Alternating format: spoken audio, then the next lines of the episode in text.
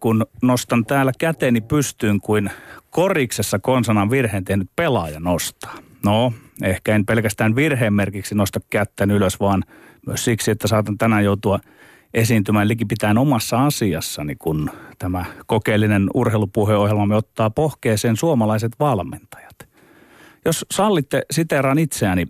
Katkelma on alkujuonnostani Yle Puheen 2014 kesäsarjasta ja ohjelmasta, jossa vieraanani oli silloin Henrik Detman. Ja nyt se sitaatti. Kun pohdin 2000-lukua ja suomalaista urheilua viimeisen sanotaan 15 vuoden jaksolta, nousee yksi trendi ajatteluani pintaan, ehkä jopa ylitse kaikkien muiden voimisteluttaakseen. Se on valmentajuuden korostuminen sekä sisällöllisesti että muodollisesti, etenkin mediajulkisuudessa. Ehkä on kuitenkin mentävä vielä kotva kauemmaksi kuin 15 vuoden taakse, jos haemme alkupistettä tälle kehityskululle. On palattava aina kevääseen 1995. Tuolloin Leijonat voitti ensimmäisen maailmanmestaruuden kultahuuman siivittävänä Esa Saarinen, Kurt Lindström ja Antero Raivuoro työstivät kirjan nimeltä Poppamies. Filosofi Saarisen nettisivulla tuota VSOUn julkaisemaa teosta mainostetaan yhä seuraavilla sanoilla. Ja sitaatti. Miten juuri Kurt Lindström sai hiottua jääkiekkoilijoistamme MM-kultajoukkueen? Kuinka hän valoi joukkueeseemme sen tahdon ja voiman, jotka ovat lopullisia niittejä tasaväkisten pelimiesten kamppaillessa voitosta.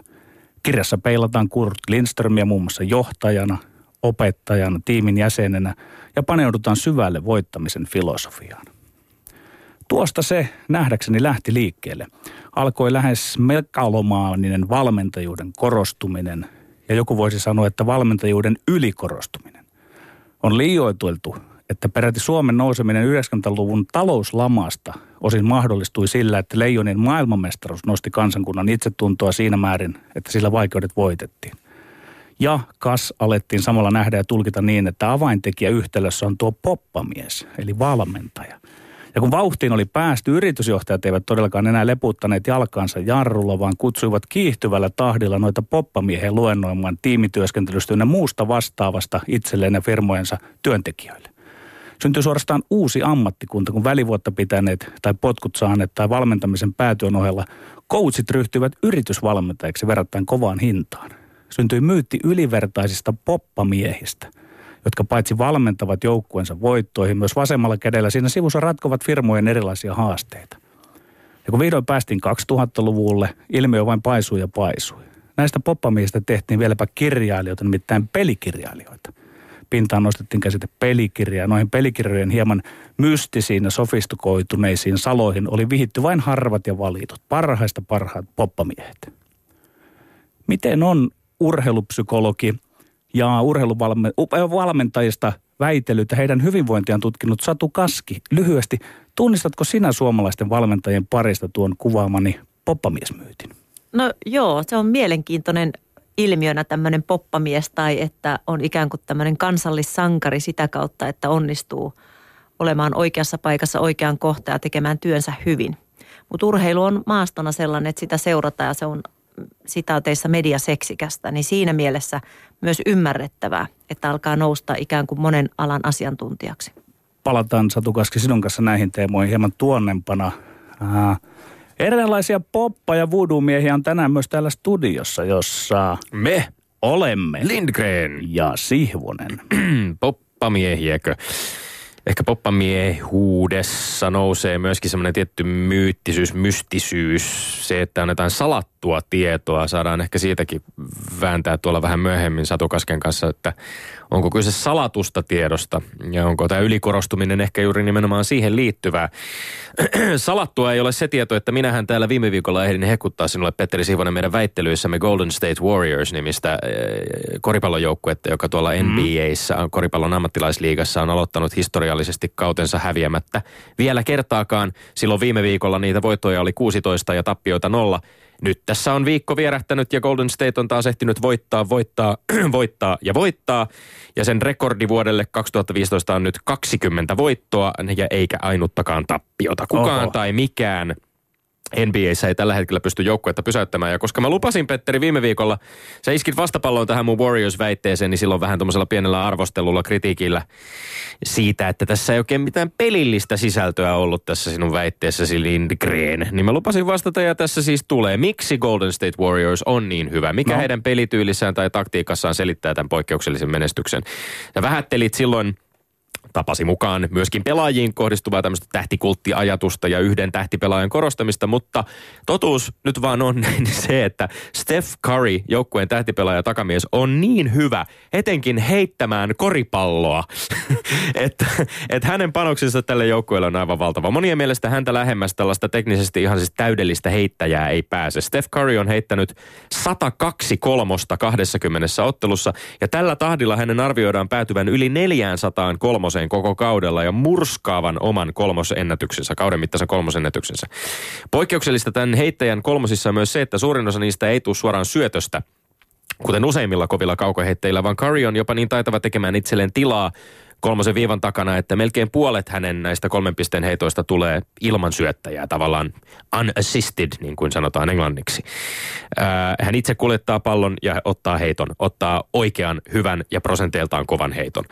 Yksinkertaisin vastaus Warriorsin menestykseen kuitenkin lienee se, että ne on muuttanut NBAn tunteman tavan pelata korista. Heidän pelitaktiikkansa mm-hmm. nojaa itse asiassa kokonaisuudessaan tämmöiseen pienikokoiseen aloitusviisikkoon, huikean hyvään kaukoheittopeliin, ilman tällaista perinteistä maalatulla eli kolmen sekunnin alueella dominoivaa isoa pelaajaa, joka on ollut NBAssä hyvin tyypillinen menestyneille joukkueille. He on vieneet myöskin kolmen pisteen heittojen tykityksen laajemmin kuin Steph Curryn osalta ihan uusiin ulottuvuuksiin ja tuntevat tajunneen sen, että menestymällä näissä omissa kolmosissa ja toisaalla puolustamalla vastustajan kolmen pinnan heitot pois syntyy tehokasta jälkeä ja iso pisteero. Golden State tekee enemmän kolmen pisteen heittoja kuin liigan muut joukkueet ja samaan aikaan sitä vastaan on vaikeampi tehdä kolmosia kuin ketään muuta liigan joukkuetta vastaan. Ja kuka on se yksittäisin suuri syy, että Golden State menestyy että myöskin Steph Curry kukoistaa, se on tietysti joukkueen valmentaja. Kuusinkertainen NBA-mestari Steve Kerr, joka on vielä NBA-päävalmentajana uskomattoman kokematon, mutta hänen lahjakkuutensa tässä omassa hommassaan tai kyky oppia omaksua on pakko olla jotain täysin poikkeuksellista. Kerr on onnistunut hiomaan lupaavasta joukkueesta mestarijoukkueen ja tuomaan esimerkiksi tähän Steph Curryn peliin riittävästi niin sanottua organisoitua kaaosta, kuten mies itse sanoo. Mutta nyt on aika saada joka viikkoinen annoksemme siihvoslaista organisoitua kaaosta. Aha, pysähdys, pysäytysmerkki, tulee, kädet nousi ilmaan taas. Tuliko virheen merkiksi vai miten tuli? Ei, Tommi. Mikä ihana pelianalyysi. Minä nostan nyt hattuni. Tässä, tässä pieniä, pieniä päällimmäisiä seikkoja siitä, mutta tämä on kyllä ihan käsittämätöntä tämä Golden State Warriorsin tahti tällä hetkellä. Siis, et, ja, ja, ja, siellä menee ammattilaissarjojen ennätykset murskaksi kautta lajien Yhdysvalloissa. Ja tuntuu siltä, että on aivan, aivan niin kuin mahdotonta, että kukaan voisi voittaa tätä joukkuetta.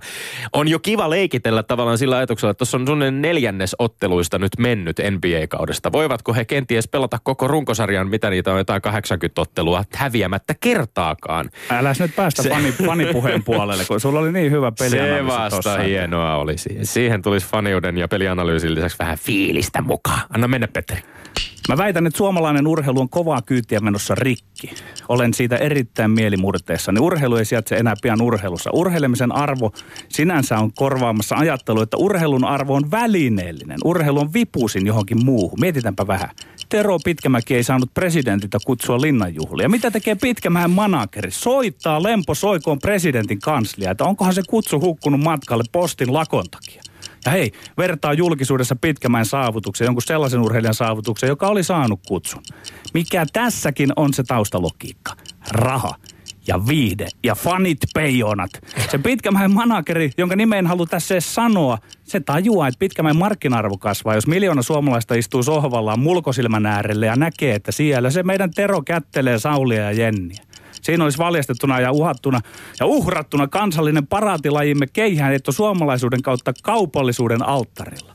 Managerin olisi taas helpompi myydä tätä yhteistä kansallisomaisuuttamme Teroa jollekin AP Huuhaalaitefirma Oylle käypäseen hintaan. Näin se menee. Mä väitän, että näin se urheilu pakenee urheilusta ja urheilufanit hurraavat suorin polvin tajuamattaan, että heidän kukkarosta koko arvoton näytelmä kustannetaan. Tähän on nyt vähän liiankin helppo vastata, sillä saimme taas todistaa logiikassa sellaista sihvoslaista loikkaa, että moni esteratsastusmestarikin jäisi kakkoseksi. Tässä Tero Pitkämäen manageri tosiaan ruikutti Pitkämäen linnanjuhlien kutsun perään ja Aha. sinä päättelet tästä siis johtuen, että urheilu on menossa rikki. Kyllä. Ei, Petteri, urheilu ei ole menossa rikki, eikä urheilu ole pakenemassa urheilusta, eikä syy Pet- Pitkämäen managerin Tero Heiskan, jonka nimen voin vallan hyvin tässä sanoa töppäilystä, todellakaan lankea koko arvottoman näytelmän maksaville faneille. Mä olen täysin samaa mieltä siitä, että on varsin erikoista kuulla Pitkämäen leiri- leiristä, eli Tero Heiskalta, kuinka ihmeellistä on se, että se ja se mitalisti sai kutsun, mutta Tero ei. Viime vuonnahan keihäsmiehiä linnassa korostettiin, ja hyvä niin. Heiskan toiminta on toki tyylitöntä, tarpeetonta, se on pikkumaista. Mutta tätä esittämäsi motiivia, eli rahaa ja huomiota sen sijaan vähän epäilen kyllä. Mä itse uskon, että tähän kutsun perään itkemisen takana on ihan paljon arkisempia syitä, kuten harmi, mielipaha, ehkä vähän kateuskin, yhdistettynä kehnoon julkisuuden hallintaan. Yhtään mitään tämä episodi ei kerro laajemmin urheilun hyvinvoinnista tai ehjyydestä Suomessa 2015. Ihanaa Tomi, mehän ollaan siis täysin eri linjoilla. Kyllä. Eli sä, sä et havaitse sitä yhteyttä sille, että yhä enemmän ja enemmän teitä faneja miellyttääkseen he, eli urheiluväki, hyppäävät ulos urheilusta. Yhä enemmän aletaan järjestää show-otteluita, yhä enemmän halutaan olla näköisellä. Totta Urheilu ei enää...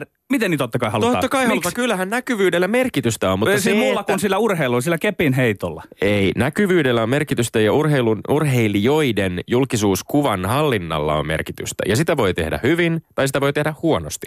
Tässä minä väitän, että Tero Pitkämäen manageri on tehnyt Tero Pitkämäen julkisuuskuvan hallintaa huonosti. Niin, mutta minkä takia ylipäätään siis ollaan tässä niinku tämmöisissä keskusteluissa, että urheilijat tuovat itseään muulla kuin sen urheilun kautta esiin, niin No vastaus ne siinä on se, että siellä Tässä tausta... urheilijan manageri No ja joo, mutta se on, y- hoiti. ja, se on yksi ja, se, ja sama asia. Ja taustalla on sen tavallaan tämmöisen niin kuin näkyvyyden synnyttämällä synnyttäminen, mikä on mahdollisesti käännettävissä sitten rahoiksi. Ja siinä hyödynnetään teitä faneja, jotka istutte sohvalla. en Ensi sunnuntaina ihmettelette niitä urheilijoita, ketkä siellä linnanjuhlissa Sä väität, ovat. niin kuin, linnanjuhlat on jonkinlainen tämmöinen kuin kaupallisuuden alttari tai huomion ylin No en mä voi millään Ei muuten se- ymmärtää, että miksi, miksi Pitkämäki haluaa sinne muuten. Ei, Siksi, eihän että tuommoisen näillä- huippurheilija nyt sinne tarvitse Siksi mennä, että, näillä linnan juhli, siksi, että näillä linnan juhlilla ja jotenkin presidentiltä lankeavalla glorialla on juuri se, se suurin merkitys tässä. Koko, koko tämä niin linnan juhliin, että kuka menee, kuka ei, kuka sai kutsun, kuka ei saanut kutsun. Kaikki tämä keskustelu liittyy tähän meidän kerran vuodessa nousevaan kansallishurmokseen, joka liittyy siihen, että No to- to- valtiovaltaa sitäkin pitää suuremmalla syyllä, sen, että vielä sieltä tämä- siunautuva huomio on vielä sitä tämä suurinta Suomi, huomiota. vielä tämä Suomi valjastetaan sitten tähän kaupallisuuden vankkureiden eteen urheilun kautta, niin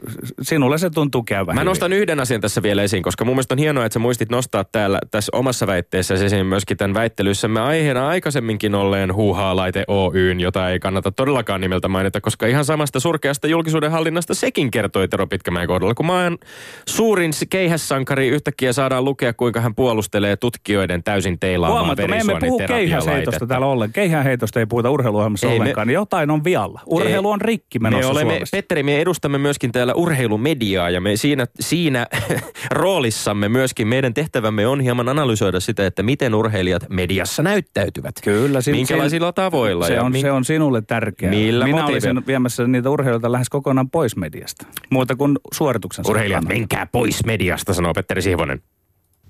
Uusi raskaasarjan maailmanmestari Tyson Fury on täydellinen pettymys niin nyrkkeilijänä kuin ihmisenäkin. Kuuluu toinen väitteeni. Viime viikonloppuna nähtiin surullinen päätös yhden urheilumestarin hieman liian pitkään jatkuneelle uralle, kun hidas ja kankea entinen suuruus 39-vuotias Vladimir Klitschko menetti raskaasarjan mestaruusvyön brittiläiselle Tyson Furylle, joka voittonsa kunniaksi muun muassa ylisti Jeesusta ja lauloi puolisolleen A- Aerosmithia.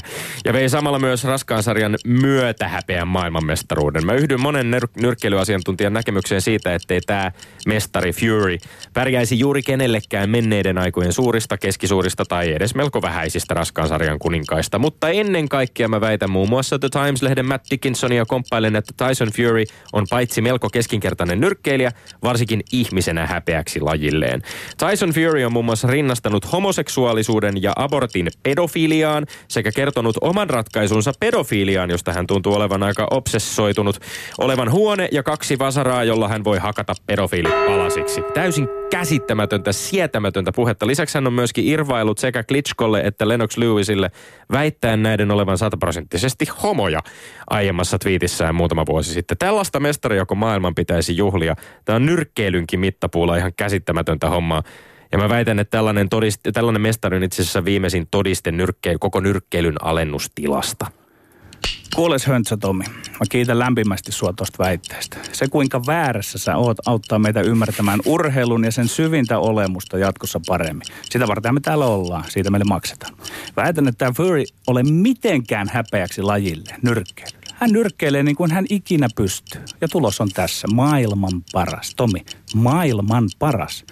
Ja nyt se ankarampi väitteeni, sillä millainen siviili-ihminen se Fury on, ei ole mitään tekoa nyrkkeilijä Furyn kanssa. Mm-hmm. Sinun pitää Tomi vihdoin ymmärtää urheilun universaali pointti ja kutsu. Kaikki ihmiset ovat tervetulleita urheilun pariin aatteistaan, maailmankatsomuksestaan, suuntautuneisuudestaan, mielipiteestään ja puheestaan huolimatta. Urheilu ei kysele muuta kuin urheilun perää ja nyrkkeilykehässä ei kysellä muuta kuin nyrkkeilyn perää. Toki sä Tommi voit täällä Pasilassa pitää yhden miehen valvontakomissiotasi ja päätellä ulkourheilullista seikosta, kuka on kunniaksi ja kuka häpeäksi lajilleen ja saako vaiko eikö saa joku urheilu. Eli, eli siis olet sitä mieltä, mä olen samaa mieltä siitä, että se, että millainen ihminen Tyson Fury on, ei välttämättä liitykään siihen, millainen nyrkkelijä hän on. Hän no on niin, totta sit voidaan mennä seura- ei, kolmanteen ei, ole, lajiin. ei, Ei. voida mennä, Eikö? ei voida mennä. Voidaan ihan hyvin sanoa näin, että ei ole, ei ole syytä kiistää sitä, etteikö Tyson Fury olisi voittanut Vladimir Klitschkon kukistamalla raskaan sarjan maailmanmestaruuden. Se on Joo. ihan itsestään selvää. No mitä muuta Eikä siihen tarvitaan? välttämättä vaikuta millään tavalla se, miten moraalisesti halveksuttava tämä ihminen on. Mutta se, että mill, millainen hänen, öö, minkälaisen viestin hän välittää uutena mestarina maailmalle, san, lausuessaan tällaisia läppiä, lausuessaan tällaisia täysin käsittämättömiä juttuja, joihin siis liittyy ihan niin kuin ihmisarvon halveksuntaa, niin kyllä se nostaa kysymyksen esiin siitä, että onko urheilumaailmassa, onko eri lajeilla, onko siellä minkälaisia moraalisia standardeja sille, mitä urheilijat saa laukoa.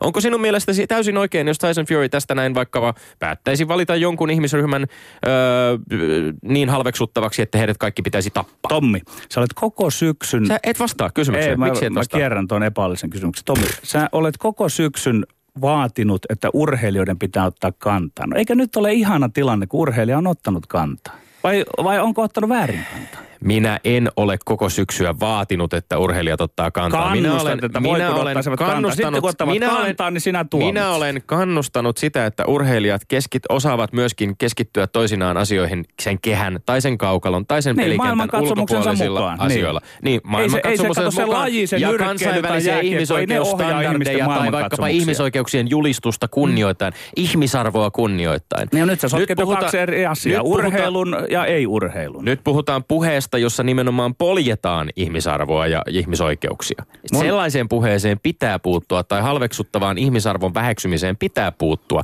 Ei se tarkoita sitä, että mä olisin sanomassa, että Tyson Furyn pitää pitää suunsa kiinni. Mä sanoin, että hän on avannut suunsa ja se, miten sieltä on tullut, on täysin halveksuttavaa.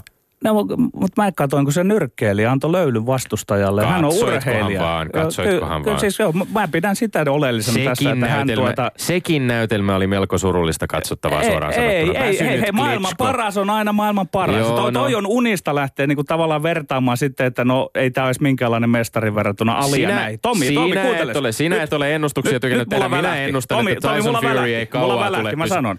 Tyson Fury ei kauaa tule pysymään kun verrataan vanhoihin, niin mitä te nykylaulajat olette, kun se Elvis löi sen standardin, niin ette te enää laula. Mitä, Se voi te olette olla, huonoja että laulajia verrattuna siihen, mutta mestar- silti te saatte mestareiden- laulaa. Ja Fury saa nyrkkeellä, vaikka hän ei olisi aliveroinen. Hän on tällä hetkellä maailman Saa paras. nyrkkeillä, piste. Petteri, jos kuuntelet, en ole missään vaiheessa ollut kieltämässä häneltä oikeutta nyrkkeillä, mutta saa nähdä, jos tämä mestaruus... Ihmisarvon veit Mestari, mestaruus, hän on viemässä muilta ihmisarvoja. Jos tämä mestareiden tason laskee kuin lehmän häntä, niin meillä saattaa olla No, en. Meinasin sanoa ikävästi jotain Robert Heleniukseen liittyvää, mutta en sano todellakaan, koska siis tämähän on ehkä mahdollisuus Heleniuksellekin päästä taistelemaan pian raskaasarjan maailmanmestaruudesta. Mutta nyt sä otat siellä sellaisia nyrkkelyaskeleita, että sulla on selkeästi vielä jotain lyötävää vastapalloa. Joo. Anna tulla. Ei, no niin, nyt mun on väitettävä kieli keskellä suuta, mutta toki yhtä terävänä kuin aina. En halua miehiä kimppuun, niin vielä vähemmän naisia. Summasen Rami jo sai naiset niskaansa. Rami meni Yle puheella sanomaan oman totuutensa siitä, että naispuolisia urheilutoimittajia on valittu ulkonäköperusteen tehtäviinsä. Väite on puuta heinää. Tämä on niin puoliksi kelvoton. Ymmärrän, että Raadolla on enemmän silmää naiskauneudelle kuin mieskomeudelle, mutta silti Mä vien nyt loppuun sen, mihin Ramin kompetenssi ei riittänyt. Katsokaa Jahas. nyt näitä ja kuulkaa todistukseni. Aikamoisia komistuksia on riveissä. Tapsa Suominen, mikä komistus? Antti Jussi Sipilä, suorastaan veistoksellinen Adonis. Timo Härkä Innanen, jokaisen vanhemman ja miksei nuoremmankin naisen päiväunien kuvajainen. Tai miehen. Entä lahtelainen Jani Niikko? Taidemaalari ei osaisi maalata täydellisempiä kasvoja. Ja jokin poikamainen virnistys ja energia ja menestys on kiistatta itsellään Antero Mertaranallakin olemuksessaan. Enkä jättäisi täysin huomiota myöskään sitä karismaa ja komeutta, joka luonnehtii Even Mattia tai Röngän Jukkaa, jopa urheiluuden entistä päätoimittaja Lauri Karppista. Muutamia mainitakseni. Ja sinä, kamerika, kame, kamarikatseinen Tommi, siinä ihmettelet, että mikä on väitteeni, eikö niin? Kyllä. Väitteeni on vastaan sanomaton. Jos aletaan arvioida ulkonäköä eräänlaisena ulkoammatillisena seikkana, pitää olla tasapuolinen ja tasa-arvoinen. Yhä mm. enemmän puhutaan naisista, yhä enemmän puhuttava miehistä. Jos nais urheilujournalisteja epäillään, niin näyttäisi myös miehissä olevan sellaista aineesta, jonka rekrytointiperuste on syytä nostaa tikun nokkaan. Pienet aplodit oli pakko laittaa väliin, niin ihailtavaa puhetta oli. On hienoa huomata, että toisinaan ajattelumme kulkee kuin kulkeekin samoilla linjoilla. Tai jos ei ihan samoilla linjoilla, niin ainakin samansuuntaisilla kiskoilla – tai jos ei ihan samansuuntaisilla kiskoilla, niin ainakin kiskoilla. Mä itse katselin eilen kansallisteatterista äitini kanssa ulosasteltua, niin silmät pyöreinä ohi kulkevaa raitiovaunua kiskoilla, joka oli vuorattu miltei alastuman Rafael Nadalin jumalaisen kehon kuvilla ja äitini äitini se vasta raitiovaunua arvostikin. Joten mä kyllä tavallaan tuen sinua, Petteri, pyrkimyksessä vastata urheilumaailmaa piinaavaa naisten esineellistämiseen ja fyysisiin ominaisuuksiin keskittymiseen myös miehiä esineellistämällä.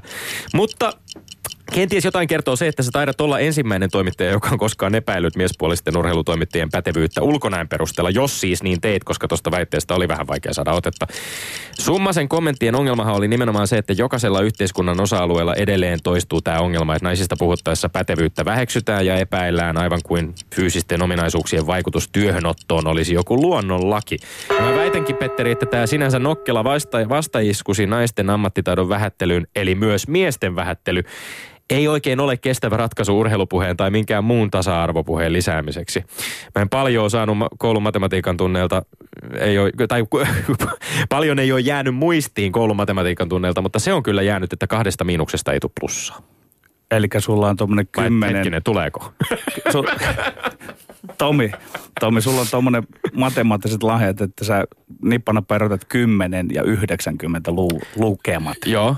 Joo. Mutta, mutta, mutta minulla ei ole mitään lisättävää enää omaan väitteeseen. Ei, ei koska se, sen, sen, saa sanasta sanan kuunnella Yle Areenassa sitten, kun tämä ohjelma julkaistaan siellä. Joo, no Raimo Summasen kunniaksi todettakoon lopuksi, että hän äärimmäisen ryhdikkäästi pyysi anteeksi lausuntaan. Totesi muun muassa, että tällaisia aikuinen mies ei voi heitellä. Se on loukkaavaa naisten ammattitaitoa kohtaan. Virhe tuli tehtyä ja sillä siisti. Urheilujournalismin tai tasa-arvon tutkijalle – olisi varmasti kiinnostava aihe tutkia sitä, onko yhteiskunnassamme kaikille yhtäläiset mahdollisuudet. Ja jos nyt tarkastellaan sitten urheilutoimittajia omana ammattikuntanaan, niin kyllä sieltä löytyy aivan mieletön määrä pätevyyttä ja osaamista. Ja se on vähän masentavaa toki, että ää, Summaseltakin pääsi tämmöinen lapsus, että hän jotenkin epäili sitä, että, että ihmisiä olisi palkattu Mutta on, on siellä Tommi kauneutta ja komeutta. Totta kai TV-ruutuun, kun palkataan ihmisiä, miehiä tai naisia, niin varmasti se saattaa olla yksi kriteeri. Ehkä siitäkin tulisi puhua jollain tavalla vähän avoimemmin, että onko se mm, TV-ruudussa, miltä näyttää, minkälainen vaikutus sillä on urheilutoimittajan ammatissa. Dissaatko sä nyt meitä radiotoimittajia sitten tästä?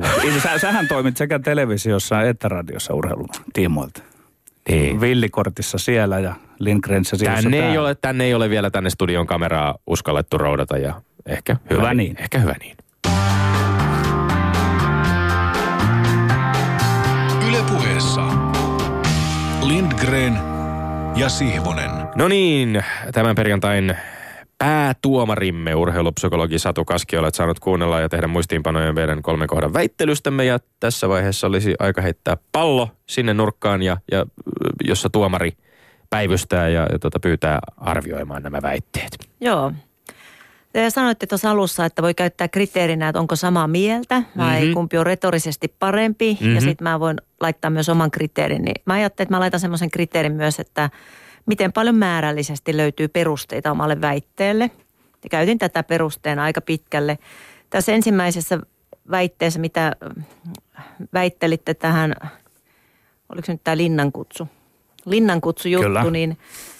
Niin selkeästi enemmän Petterillä oli siinä näitä väitteitä, mihin se liittyy. Ja tota, sitten mä en ollut ihan varma, että pitääkö myös katsoa tätä jälkipuhetta, kun meni tämä tik tik tik tik aika, koska sen jälkeen teiltä tuli paljon enemmän myös perusteita ja mitkä oli tosi mielenkiintoista kuultavaa. Jälkipuheet kyllä liittyvät meidän näihin yksittäisiin väitteisiin, että niiden mukaan tuominen kriteerinä on ihan äh, suotavaa. Joo. Jos haluaa, ei Joo, pakko. jos haluaa, ei ole pakko tietenkään. Okei, joo, koska siinä rupesi tasottumaan, että Tommi aloit päästä kärrylle, että oli nämä vastaväitteet suhteellisen hentoisia tuossa alussa, mutta sitten jälkipelissä oli huomattavasti parempaa. Mutta tästä mä annan kuitenkin Petterille pisteen. Mm. Kiitos, Väyräs, kiitos. Ja sitten tämä kakkosväite ää, tähän nyrkkeilyyn liittyen, niin ää, siinä, kun mä katson näitä, millä perusteella mä ikään kuin teen, teen omaa päätöstä, niin kyllä näitä määrällisesti tuli enemmän jälleen kerran Petteriltä, että mitä sä väitteitä toit sinne. Ja sitten taas mä huomasin olevani enemmän samaa mieltä to, Tommin kanssa, että jollain tavalla – että mikäli mä olen julkisuudessa, niin myös se positio voisi urheilun sisällä myöskin velvoittaa. Että ihan mitä tahansa sä, sun ei kannata sanoa ääneen. Mm. Ö, mutta sitten sulle tuli tämmöinen väite, mitä se ei sitten, että perustelu enemmän, että se alentaa koko nyrkkeilyn tilaa. Niin sit siitä mä, mm, nyt tuli vähän miinusta, että, että että että tämä oli tämmöinen kiikun kaakun, mutta sitten mä kuitenkin päädyin, että mä tekisi meillä antaa molemmille siitä pistettä. Oli näissä hankala, koska mä oon myös sitä mieltä, että kaikki ovat tervetulleita urheiluun ja nyrkkeilyyn. No Tota- jätä vaikka ihan lopukseen. En mä voi jättää Hyppää tän kolmoseen, lopuksi. Hyppää kolmoseen. Kun- Otas nytten. Kun mä, joo. Tämä oli tosi hankala. Hankala, mutta kyllä mä, mulla oli näissä, tämä oli ihan kiikun kaakun, että, että kumpaan suuntaan se siinä menee. Mutta sitten tämä kolmas, tämä oli mun mielestä tosi selkeä, että ihan niin kuin katsomaan näitä, kuinka monta väitettä perustelle tuli, niin itse asiassa Tommi, sä olit loppujen lopuksi sitten ihan samaa mieltä kuin Petteri. Siinä ei oikeastaan tullut vastaväitet. Että no missä se tulee ja sitten se menitkin siihen pätevöitymiseen, vaikka tästä oli oikeastaan, että ulkonäön perusteella, niin se oli ihan selkeä piste sitten Petterille. No, Eli Joo. Nyt sitten tämä, että kumpaan suuntaan mä kakkonen menen. jää sitten Mun mielestä Tommi oli merkitykselliseksi siinä tässä kakkosessa kohtaa. parempi. Kyllä mä sen verran protestoisin, että kolmosessa väitteeni... Ei tuomaria saa vastaan saa protestoida. Tässä yhtään tuomiota kyseenalaistamatta totesin vielä, että Sä vasta... voisit kertoa, että miten sä nyt koet tämän, kun sä hävisit Mä koen tämän. Alkaa tulla psykologisia kysymyksiä. Nyt Tommi, hengittele Psykolo- ja ar- vastaa. arvon psykologi vastaan vielä siihen, että oliko minulla vastaväitettä kolmannessa aiheessa. Vastaväitteeni oli ehkä se, että Petterin äh, tapa äh, vastata naisten vähättelyyn vähättelemällä myös miehiä ei edistä tasa-arvoa. Se oli vastaväitteeni, mutta äh, se välttämättä ei nyt sitten ihan välittynyt, koska se ei tuomarin, tuomarin silmissä tosiaan kirkkaasti loistanut se vastaväite selkeästi. Joo, joo, kyllä mä sen kuulin. Mutta me halutaan, me tarvitaan vasta- vielä tämä viimeinen tuomio, että meneekö piste kakkosesta minulle vai Petterille. Onko tämä murskavoitto 3-0 Petterille vai 2-1 voitto, koska se vaikuttaa minun tunteisiin? aita on paha, että nyt, että mitä mä nyt tähän vastaisin. Koska mulla oli ensimmäisenä täällä, mä olin ihan ympyröinen, että mä oon samaa mieltä Tommin kanssa. Mutta sitten nämä perusteet oli kyllä loistavia Petterillä. Että tässä on tämmöinen kiikun kaakun. Mutta ehkä mä tässä kohtaa voin käyttää kriteerinä, että, että musta tämä on tärkeää, että, että pitää myös miettiä sitä, että siis urheilu on urheilu, kaikki ovat tervetulleita. Nyt kun mä olen tässä maailmanmestarina, mun tulee miettiä, mitä mä päästän suustani. Eli siinä mielessä Tommille tulee piste. Okei, sieltä tuli kuitenkin lohdu. Mä vähän jo salaa toivoin, että tästä tulisi nyt tämmöinen niin kerrankin pyyhittäisi mattoa 3-0 ihan selkeä. Koska me ollaan varmaan kaikissa väittelyissä tähän asti päädytty tulokseen 2-1. Ja päädyttiin, päädyttiin varmaan nytkin. Voin mä joskus että on saanut On tulppiin, ehkä niin sulta tullut kolme. nolla, mutta... No voi olla, että Joo. toisinkin päin No on nytkin mennyt. oli kyllä, lähellä. mutta- Lähellä, lähellä. Tää samaa mieltä, mutta, mutta toiseen suuntaan. kiitoksia Satukaski erittäin Kaksi- paljon. kaksi ja Meillä tuomarin sana on laki. Ehdottomasti. Joo, ja meillä mikäs meidän kokonaistilanne Me- nyt, Petteri? no, se on tällä hetkellä, se on kaventunut. Se on enää sulle 98. Ai että, ja meillä on kaksi lähetystä syyskaudella jäljellä ennen kuin Ai, joulu, ai, ai, ai, joulutauko ai. koittaa. Eli Petteri, sulla on vielä aivan kaikki mahdolliset saumat Mutta mä olen kevään, kevään pelaaja sitten. Että, Ai, sä olet kevään niin, lapsi. si- Silloin ra- playereissa on vasta näitä lopullisia Ja tuloksia. mikäli haluaa nähnyt. voittaa, niin kannattaa ruveta seuraavia vierailijoita jo vähän vaamaan sisään. Tämä oli hyvä, tämä oli hyvä pointti. Kaikenlainen psykologisointi Mutta hei, hei mun, mun kaverit, esimerkiksi tota Timo ja Tommi ja nää, niin ne on tuominut Tommi voittajaksi täällä. Ei ole auttanut, vaikka on yrittänyt valita. Kavereita, kun sä oot tänne kutsunut. Nyt meidän on pakko mennä eteenpäin. Yle puheessa Lindgren ja Sihvonen. No niin, nyt vielä kerran lämpimästi tervetuloa urheilupsykologi Satu Kaski. Kiitoksia. Me puhutaan tänään suomalaisista urheiluvalmentajista ja valmentajuudesta laajemminkin. Mennään heti asiaan. Sä oot tehnyt tutkimusta asiasta. Miten tutkimuksesi ja kokemuksesi ja sun näppituntumas mukaan suomalaiset valmentajat voivat tällä hetkellä noin niin kuin keskimäärin? No siis valmentajat voi keskimäärin todella hyvin, eli he on tosi motivoituneita työhönsä. Heillä on siis niin kuin kokevat, että on kiva olla töissä ja tekevät, kokevat tekevänsä myös merkityksellistä työtä. Ja sitten samaan aikaan meillä on myös valmentajia noin neljännes, jotka on, kärsii työuupumuksesta ja 30 prosenttia on väsyneitä, mikä on tietysti hälyttävää ja siihen tulee tietenkin paneutua ja puuttua. Onko tämä neljännes, jos verrataan niin sanottuun normaaliin työelämään, niin onko se paljon? Peräti neljännes. Kuulostaa joo. yhtäkkiä, niin kuin, että joka neljäs vastaan tuleva coachi ei voi hyvin. Niin, se tota, suhteessa muihin ammattiryhmiin, niin se, tai siis keskiverto suomalaiseen, kun on katsottu isoja aineistoja, niin se ei ole paljon, vaikka se kuulostaa paljolta, eikä se tarkoita, että sitä tulee väheksyä. Että se on niin nimenomaan, mihin tulee paneutua ennen kaikkea työolosuhteisiin, missä valmentajat työtään tekee. Mutta onko niin, että, että tämmöisen niin kuin tavallaan valmentajan kuvaan ja se eetokseen, se on sellaista pärjäämisen eetosta ja jopa minä, joka on itsekin valmentanut, niin vähän hätkähdin, että peräti neljäsosa – voisi huonosti. Kyllä mä tiedän ne valmentamisen paineet, mutta liittyykö se jotenkin tähän, että meillä on semmoinen kuva, että nämä on, nämä on sankareita, teräsmiehiä, teräsnaisia? Joo, se ei tavallaan kuulu urheilun eetokseen, siis tämmöiseen tarinaan, jota urheilusta kerrotaan, että siellä voisi olla pahoinvointia, koska siellähän tehdään ilolla, voitosta, menestyksen kanssa töitä. Niin tarinat, joita meillekin kerrotaan julkisuuteen, niin kyllähän ne on sen jälkeen, kun olen toipunut tarinoita. Äh urheilupsykologi Satu Kaski, nyt jos vedetään vähän vielä, kelataan tässä jollain tavalla takaisinpäin siitä, että mit, mistä itse asiassa on kyse tässä, tässä tota vuonna 2013, eikö niin? Äh, Joo, 2014 väitös, väittelin, mutta 2013 2014 väittelit kyllä, ja, ja väitöskirja itsessään on, on julkaistu 2013 siis urheiluvalmentajien työhyvinvointi Suomessa. Kenestä valmentajista nyt puhutaan? Puhutaanko kautta lajirajojen, joukkuelajien valmentajista, yksilövalmentajista, kautta sukupuolirajojen, mies-naisurheilijoista tai urheilun parissa työskentelevistä ammattilais- ja harrastusrajojen tai harrastajarajojen? Ke- ketä on tutkittu? Eli mä oon tutkinut kilpa- ja huippuurheilussa toimivia valmentajia, sekä päätoimisia että otovalmentajia, eli oman toimen ohella toimivia valmentajia, miehiä ja naisia. Ja sitten mulla oli sekä yksilölajeja että joukkuelajeja. Joo. Ja e, on, onko näissä niin kuin, tavallaan se, jos, jos näitä lähtisi nyt sitten purkamaan, että että että minkälaisia eroja siellä näyttäytyy, niin onko ne, onko ne hy, hyvin esimerkiksi lajikohtaisia? No mä katsoin ainoastaan joukkue- ja yksilölajit tässä kohtaa omassa tutkimuksessa. Aineisto on vielä olemassa, että sieltä pystyy lähteä sitten tutkimaan tarkemmin lajien sisällä, missä on riittävästi vastaajia. Mutta on lajeissa ero joukkuelajeissa versus yksilölajeissa ja sitten taas naisten miesten välillä on ero, mutta suurimmat erot tuli päätoimista ja otovalmentajien välillä. No kun sä oot tutkinut tätä valmentajien hyvinvointia, niin mitä tekijöitä sä haluat nyt nostaa tässä vielä kerran niin kuin julkiseen keskusteluun koskien niitä tekijöitä, mitkä liittyy tähän hyvinvointiin? Joo. No yksi mulla mielestä keskeinen on, että, että työssä, niin kuin itse asiassa kaikilla meillä työssä, niin ne työn vaatimukset, joita jokaisessa työssä on, niin ne tulisi olla tasapainosuhteessa työn voimavarojen kanssa – joita on myös jokaisessa työssä. Ja, ja tavallaan tämä nyt liittyy myös näihin rakenteellisiin tekijöihin, mitä urheilussa on nyt vasta alettu tehdä.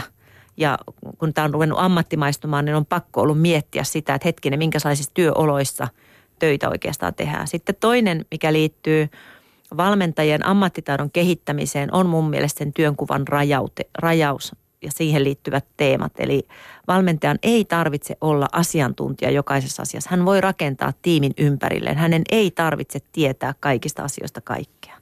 Se on toinen keskeinen asia. Sitten kolmas ehkä liittyy tähän itsensä johtamisen näkökulmaan, eli sitä kautta, että miten minä huolehdin itsestäni, että minä jaksan myös viiden vuoden päästä toimia tässä ammatissa. Ja sitten siihen on olemassa myös tukea.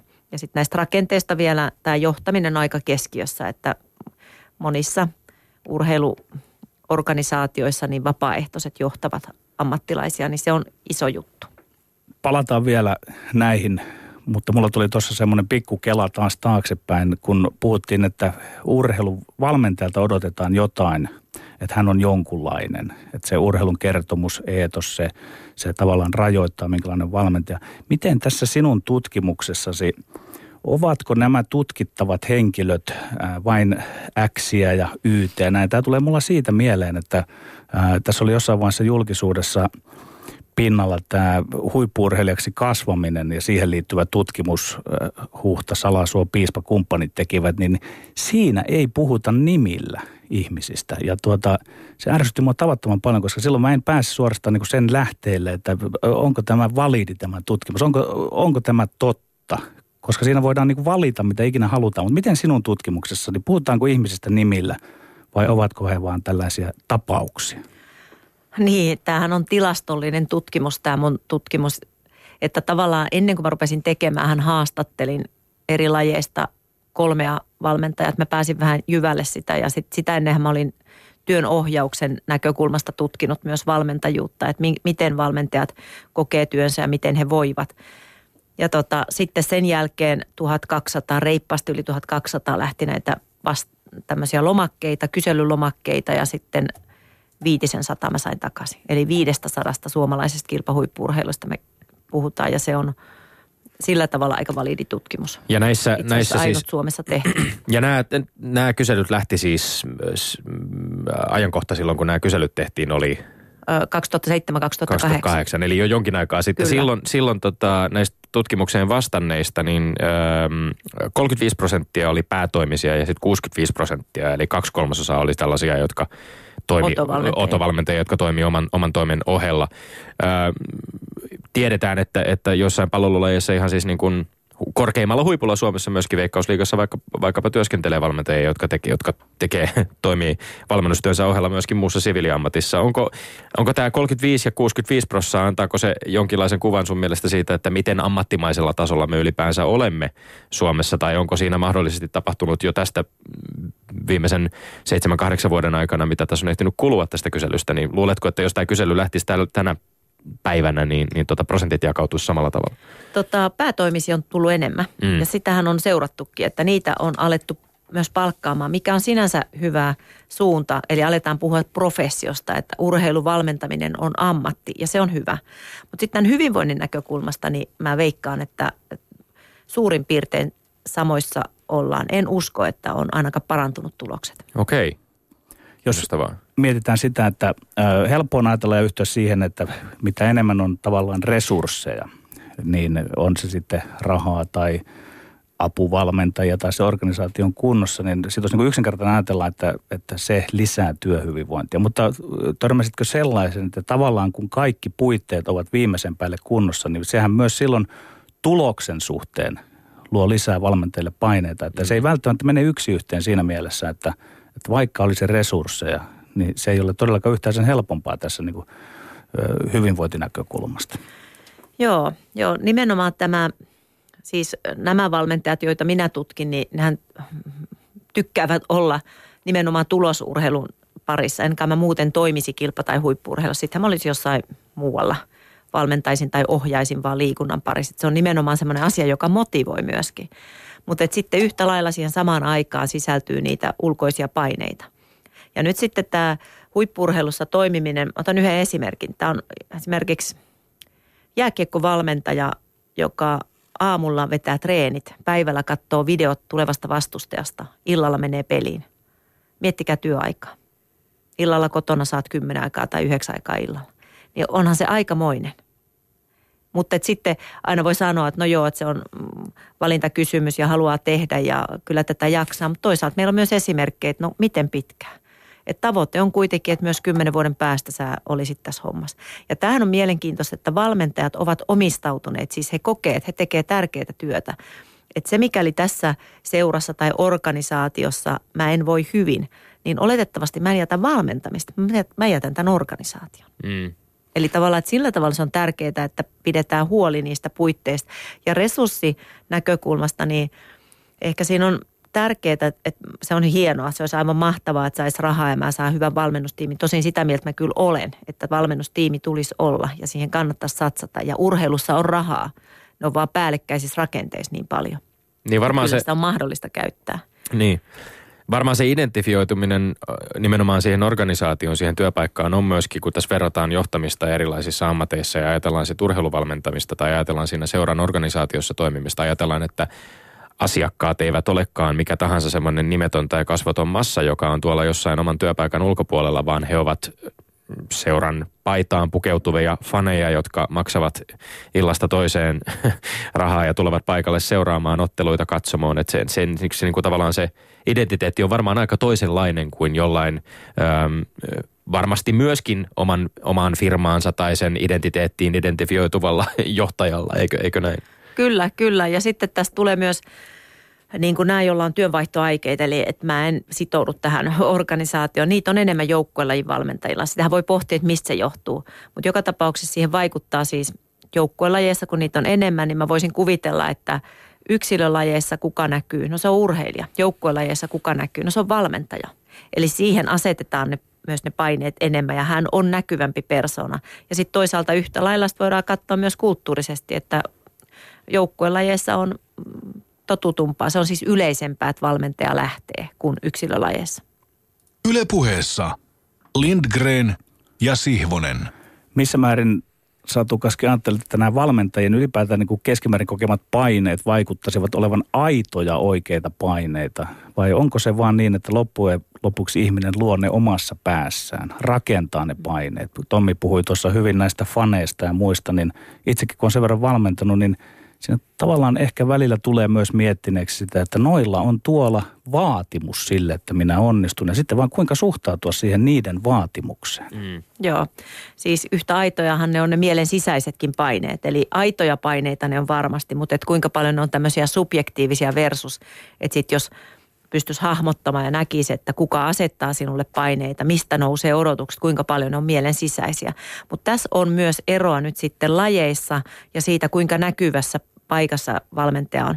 Mun mielestä jääkiekko on hyvä esimerkki tässäkin. Et kyllä siellä on ulkoiset paineet myös kovat. Jos et sä voita otteluita, niin oletettavasti sä oot entinen valmentaja, kun puhutaan niin kuin ammattikiekosta. Mm. Ja Mutta- sitten taas toisaalta niin yhtälaiset paineet voi olla sille, joka katsoo sitä yksittäistä urheilijaa, joka on tuolla, että olenko mä onnistunut, mitä jos ja että et ne on niin sitten mielen sisäisiä. Eli molempia paineita on, mutta niihin on erilaiset apukeinot sitten yrittää pärjätä niiden kanssa. Mutta työ on äärimmäisen julkista ja se tavallaan se, ne päätökset, jotka organisaatio sitten esimerkiksi tekee jonkun valmentajalle, potkujen antamisesta valmentajalle esimerkiksi, niin nivoutuu aika tiukasti myöskin yhteen sen kanssa, että miten yleisö reagoi otteluihin, tuloksiin, miten mediassa käsitellään sitä. Eli valmentajat tekevät työtään niin kuin tällaisella paraatipaikalla, joka on valtavan julkinen suhteessa moneen moneen muuhun. Ja Tommi, saanko jatkaa Kyllä. tuosta Jatka, ajatuksesta? Tavallaan sitten ne paineet, mitä ne fanit luovat, ne aika usein siirtyvät, ja Satu Kaski voi kommentoida, ne siirtyvät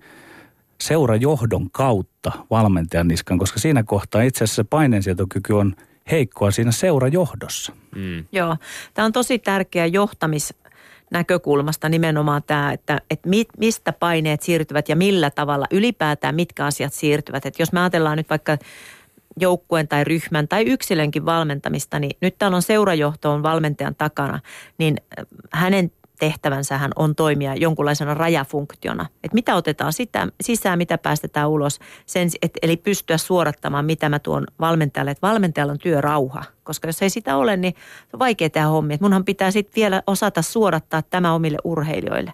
Eli pahimmillaan se on urheilija, joka kantaa sen paineen. Ja tunteet siirtyy. Ne siirtyy ihan tahtomatta, huomaamatta. Että sillä tavalla edellytetään tämmöisiä hyviä rakenteita, että ne on kestäviä, mutta yhtä lailla sitten semmoista itsesäätelyä, mitä pystyy kyllä niin kuin harjoittamaan. Jos puhutaan vielä näistä tuota seurajohdoista ja näistä ja heidän, heidän tuota kyvystään toimia tavallaan suodattimena niiden paineiden suhteen. Mulla on semmoinen kokemus, että valmentajat ovat aika yksin. Miten ne valmentajat, joita sinä olet tutkinut, ovatko he yksin ja minkälainen on tavallaan se turvaverkosto, mihin he voivat tukeutua? Etenkin niissä tilanteissa, jos siitä seurajohdosta ei ole tukemaan. Ei, ei se, harvemmin seurajohdossa on ihminen, joka tulee kysyä, että mitä sulle kuuluu, miten sä voit, vaan siellä esitetään niin sanotusti kovaa jätkää. Mutta mikä on se verkosto, mihin eh, ehkä teidän ammattilaisten lisäksi, mihin valmentajat voivat, vai voivatko tukeutua? Joo, joo. Siis parhaimmillaan on tämmöisiä tiimejä. Meillähän on hyviä hankkeita myös, että mi- millä tavalla valmentajat niin kuin ihan olen itse ollut myös kehittämässä Suomeen ja nyt meillä on tämmöinen Skore-hanke myös ihan Euroopassa menossa, että miten valmentajat voivat tukea toinen toisiaan, eli tämmöistä mentoroinnin näkökulmasta. Eli mä voin myös saada kollegiaalista tukea. Sen lisäksi on myös, että toivottavasti tiimissä olisi urheilupsykologi, että on joku, jonka kanssa voisi parata. Että eihän kukaan ihminen jaksa koko ajan ottaa vastaan, jos ei joskus saa omalle itselleen jotakin. Niin sillä tavalla se on tosi tärkeä tematiikka.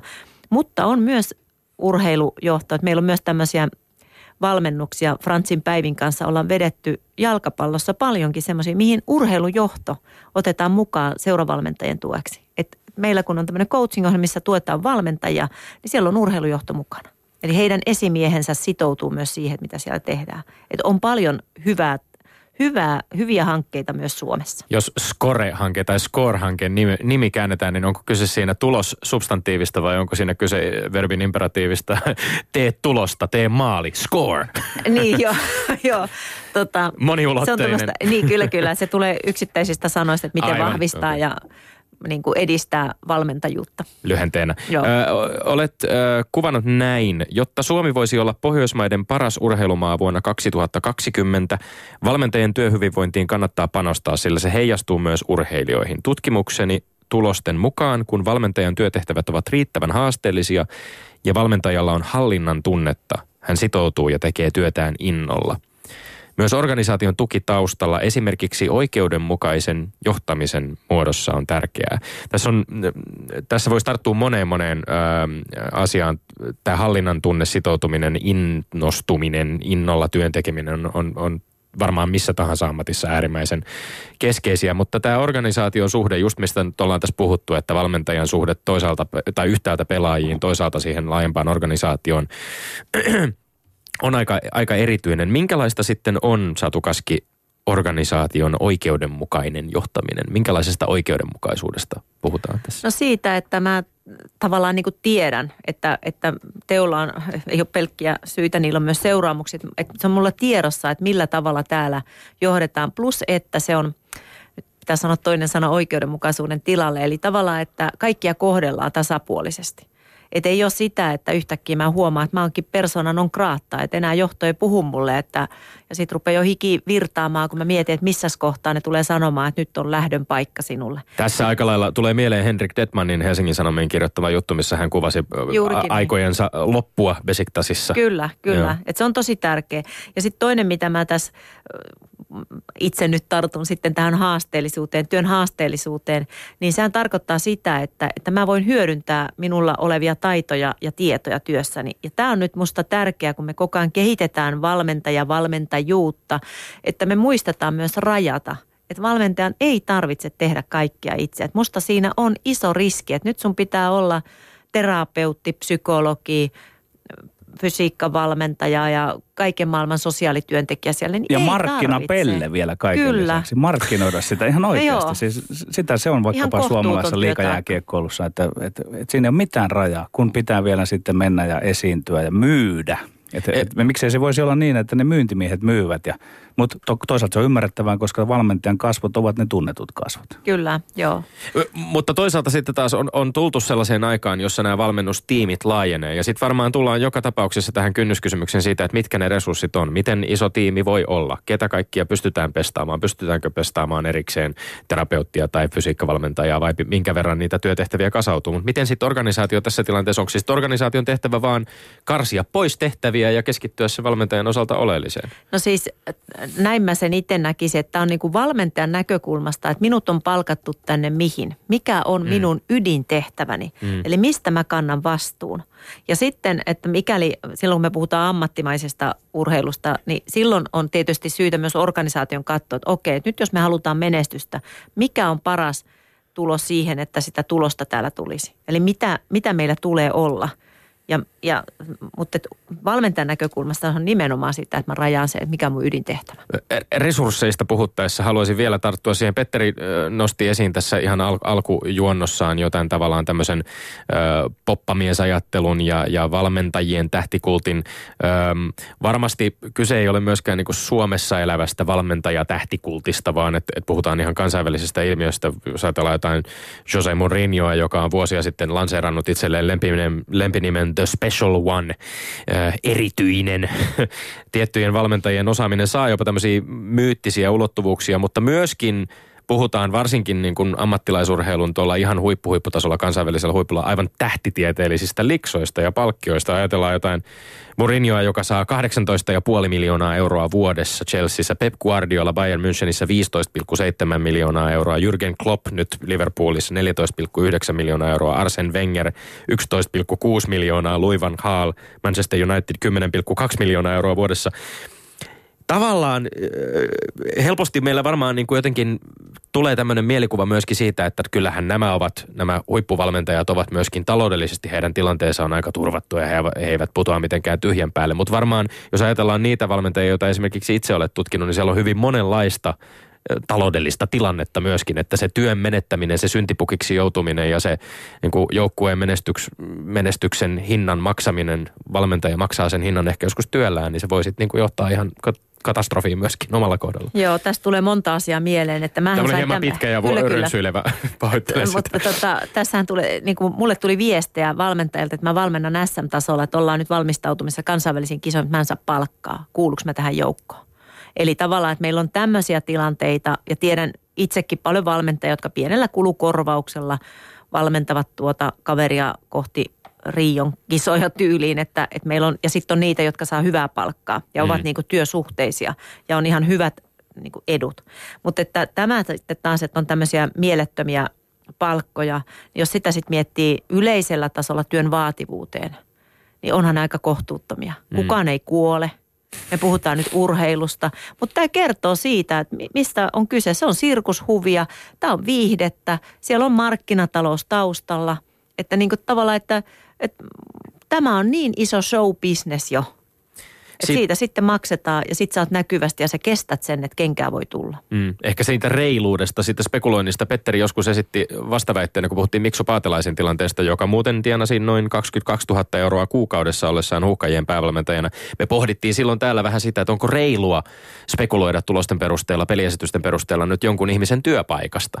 Mutta tavallaan valmentajiin se tuntuu olevan se suhtautuminen vähän kautta linjan samanlainen, että, että onko se reilua vai ei. Se ei välttämättä aina nivoudu myöskään siihen, että minkälaista korvausta kyseinen valmentaja saa, vaan se on vaan se valmentajan rooli, joka kyllä. on ottaa tämä hirveä Joo. arvostelu joskus vastaan. Kyllä, kyllä, joo. Ja tää, tästä kun puhut, että onko reilua lopputuloksen perusteella, niin tämä on välillä aina miettiikin, että minkä perusteella, minkälaisten uskomusten ja vinoumien perusteella päätöksiä tehdään. Että jos me nyt ajatellaan, että tässä on finaalissa tämä joukkue häviää ja toinen joukkue voittaa, me juhlitaan sitä voittaa, me katsotaan, kerro meille mitä polkuja pitkin tähän tuli. Ja itse asiassa se strategia voi olla ihan väärä. Itse asiassa täällä oli paljon parempia tai kestävämpi, mutta me katsotaan lopputulosta pelkästään. Tämä on tämmöinen vinouma, mitä mielessä helposti tapahtuu. Petteri tyytyväisenä. Joo, joo, kyllä mä, mutta mä otan tästä yhden esimerkin nyt sitten elävästä elämästä. Oulun kärpät, jossa veljeni toimi valmentajana. Hän vastasi tuossa mestaruusvuosina myös fysiikkaharjoittelusta. Me ollaan monesti veljeni Tonin kanssa naureskeltu sitä, että ai ai, jos ne kaksi kiekkoa pomppasikin toisella lailla tuossa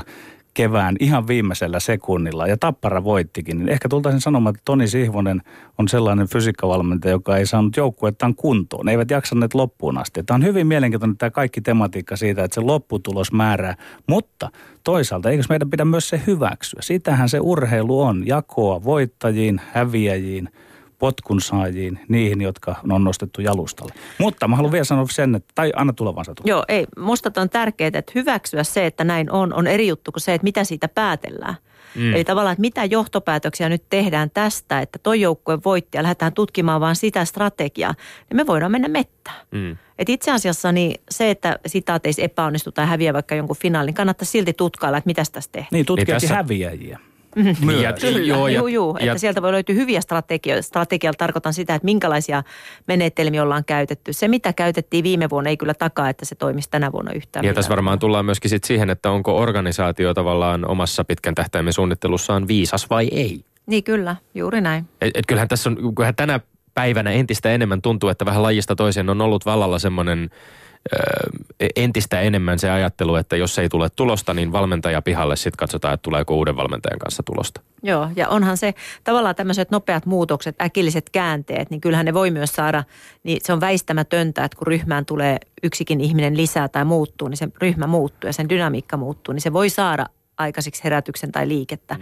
Mutta kuinka viisas se on pitkällä tähtäimellä, se on sitten toinen kysymys. Mm. Satu Kaski, valmentajan hyvinvointinäkökulmasta, oletko tehnyt eroa sille, että kun osa juuri joukkue pallopelivalmentajista on tämmöisiä pätkätyöläisiä ja ne potkut uhkaa ja koko ajan vaihdetaan sitä työpaikkaa. Sitten on vaikka pitkän linjan seuravalmentajia, jotka siellä arjessa puhutaan samassa pestissä.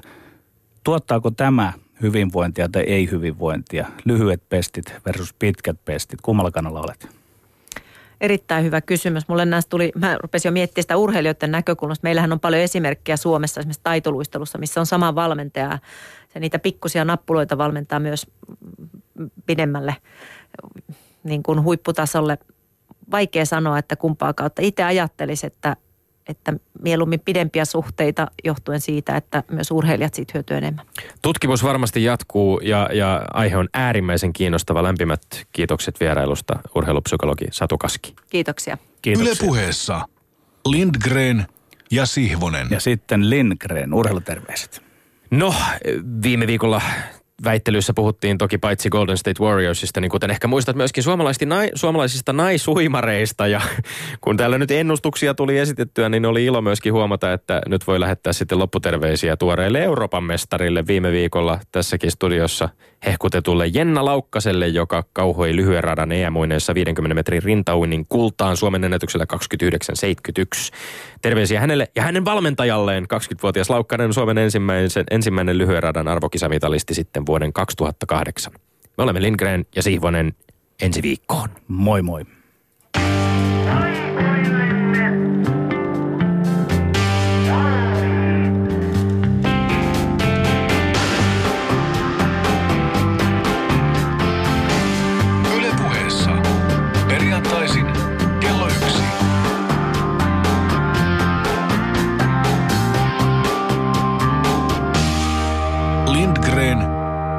Sihvonen.